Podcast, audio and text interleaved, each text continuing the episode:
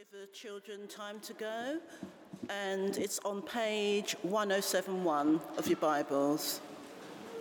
That's John 7, verses 1 to 24. After this, Jesus went around in Galilee. He did not want to go about in Judea because the Jewish leaders there were looking for a way to kill him.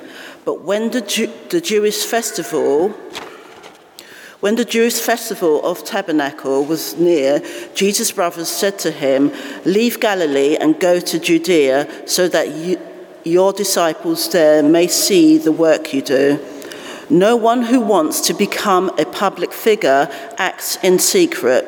Since you are doing these things, show yourselves to the world. For if, for even his own brothers did not believe him.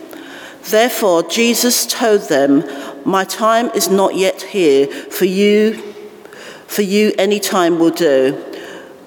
The world, the world cannot hate you, but it hates me because I testify that its works are evil. You go to the festival. I am not going up to this festival because my time has not yet come. After he said this, he stayed in Galilee. However, after his brothers had left for the festival, he went also, not publicly, but in secret. Now, at the festival, the Jewish leaders were watching for Jesus and asking where he is.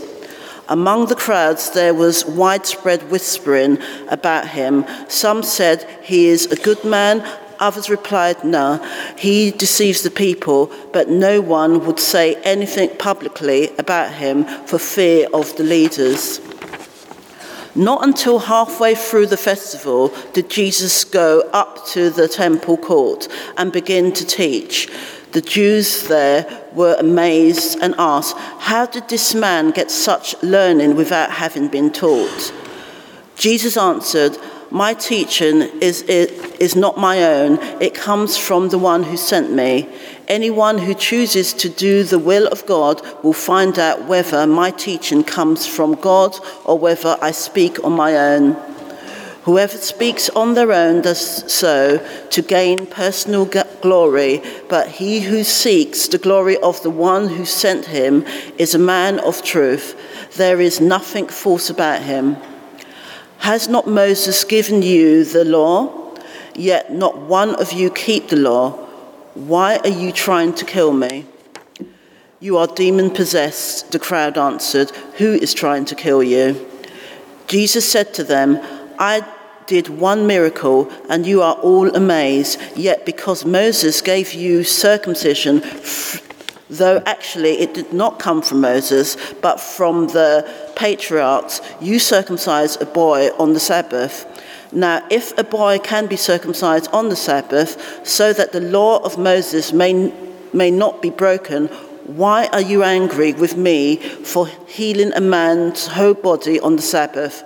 Stop judging by mere appearance, but instead judge correctly. This is the word of the Lord. Let's uh, bow our heads in prayer. Heavenly Father, we pray, Lord, that as we look at your word and hear you, your word today, that you may, through your Holy Spirit, speak to us, that we may hear and respond in our lives. For we ask and pray for your name and your glory. Amen. John chapter 7 verse 1. The setting is the Feast of the Tabernacles, the third and greatest feast for some in the calendar, or the most popular. On the 7th of October 2023, on the last day of the Tabernacles, Israel woke to the sound of sirens signaling a rocket attack. With those rockets came terror and death within Israel and Gaza. And that terror and death continues today in war. How did it start? Like most wars, the answer will be an argument, a quarrel between two nations, two groups of people, each of them with a list of perceived acts of wrongs that the other has put on them. Something isn't right, leaving something that needs to be done to put it right. Sadly, the world is full of quarreling. A lot of people long for justice, still waiting for something to be done to put things right. Of course, it's not just nations at war, it's personal. We too have, will have a quarrel with others at times, someone who has treated you unfairly, and we might probably have said it's not fair, or worse. In his book, Broken Signposts, Tom Wright writes that, or suggests that if we were given a blank sheet of paper and asked to write upon it the names of people that have done us wrong, we would have no problem in getting that list.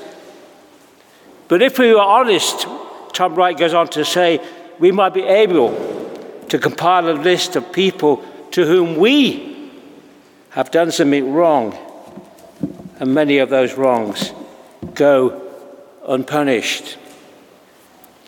This week on the television, I watched the program now in the news Mr. Bates versus the Post Office, based on a true story set in this country.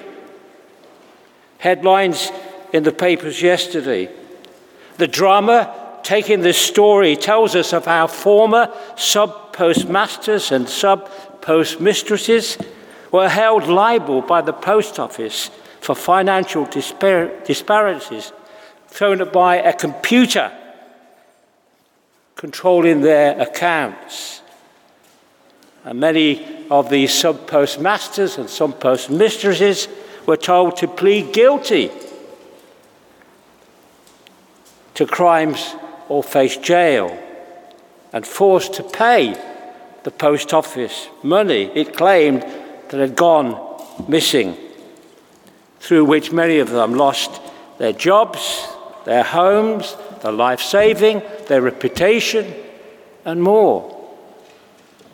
Now, these post office victims, like all victims, cried out for justice, someone to put it right. Justice is a universal human longing. We may wish one another goodwill and peace in 2024. But the truth is, thousands will live and die without justice. Now, today's gospel, Jesus is looking for justice. He has been falsely accused of breaking a Jewish law.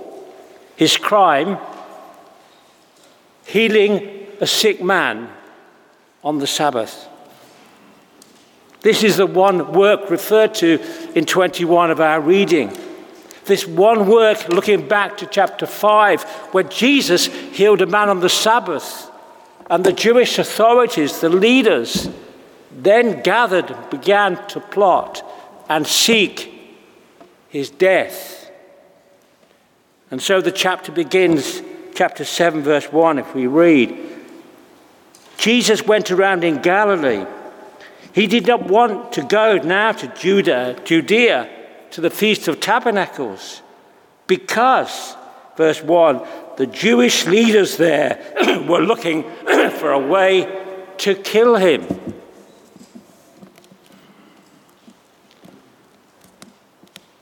This is the death that now Jesus responds to. This verdict. They were seeking to kill him.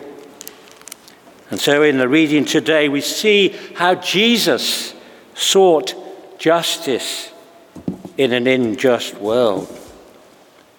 And the first thing we see in the reading is that Jesus understood the reality of injustice. He was not surprised at being at the wrong end of injustice. The Jews were looking for a way to kill him. Jesus knew the threat and took precautions to avoid it. The Feast of Tabernacles was taking place in Jerusalem. Go, his brothers said, and put on a miracle show to get more disciples that you've just lost, as we looked at last week. Many left because of his teaching. Now he's being told by, go, this is the chance. Do more miracles to impress and gain disciples. But no, Jesus said, no, my time is not yet here. For he, Jesus knew that if he went to Jerusalem now, it would precipitate an early death. Not now, not my time. Jesus lived with this death threat, and it's caused hate. They hated him. They hated Jesus. As Jesus tells us, the world hates me because I expose its evil, its works of evil. And so the, the world seeks to kill me. The Jesus, this was no surprise to Jesus. It's what a dark world would do, hiding and lying to cover up its wrongs, using political influence, smart lawyers, brute power to control truth and silent opposition. It is what happens in our world, and Jesus is aware of it. In the drama, in the news, in the program, the television, and now in the papers. The, right, the lie running through the contemporary story with the post office is that every sub postmaster and every sub postmistress that made a complaint to the post office about an ill functioning computer was that they were told, no one else has this problem. No one else, only you. It was not true. As the drama tells, and now the newspapers are reporting, Mr. Bates was followed by 555, a number rising as we speak. Lies, lies, and more lies. In the final verse of the chapter, just look at it. It's significant because it's where Jesus is going. In verse 24, he says, Do not judge by appearance, but judge what is right. The question is will they listen? Jesus would go on now, would go in time to the festival, but later, privately, quietly, and is found halfway in the festival teaching in the temple courts, ready now to challenge the Jewish leaders with truth. Of course, truth was the last thing they wanted, as anyone wants when they're hiding in the dark. And so they ask him, putting a slight on his teaching, as he teaches, where does it come from? They ask themselves. How does this man, not rabbi, this man, know anything? He did not go to school formal schooling, let alone our school. Jesus replied to them, verse 17 My teaching is not my own, it comes from the one who sent me. Anyone who chooses to do the will of God will find out whether my teaching comes from God or whether I speak on my own. Jesus is saying to them that if the question is, where does my teaching come from? The answer is it comes from the one who sent me. That is God. If one asks, how can we know his teaching comes from God? His reply anyone who chooses to do what God wants will find out whether it comes from God or just from me. What does it mean to, for someone to do the will of God? It is, of course, to live within God's covenant, within His law, according to His law, and so keep His law. That's the heart, of course, of the Jewish faith and practice. What is Jesus saying to his opponents, his critics? The leaders seeking to kill him. He's saying that if you don't understand my teaching, which is actually God's teaching, it's because you're not keeping his law, his teaching. In a word, his challenge to the Jewish authorities has now become a charge against them. As he says in verse 19, not one of you keep the law. One cannot overstate what Jesus is saying to them. If this were a, a football match, a penalty shootout, they've lost. A boxing match, you'd be on the floor. The knockout blow. Why are you trying to kill me? The goal that wins the match. How could they ever think they could kill him and keep the law? Jesus saying, You can't be keeping God's law and trying to kill me. The one cancels the other. Do not judge by appearance, but judge with right judgments, he says. And so he continues as his final response to injustice, seeking to lead them to justice. Jesus cites a legal case. Verse 22. Look at it carefully to follow this legal point, a legal case against them. Yet you, he says, because Moses gave you circumcision, although actually it was from the patriarchs, that is Genesis chapter 17, in fact, given to Abraham. Because Moses gave you circumcision, but it didn't come from Moses, but from Abraham, you circumcise a boy on the Sabbath. Now, a boy can be circumcised on the Sabbath so that the law of Moses may not be broken. Why are you angry with me for healing a man whose body is sick on the Sabbath? To follow the Jesus, we need to understand he's talking about two laws. The law of Moses, the Ten Commandments, but an earlier law, a covenant law given to Abraham before Moses.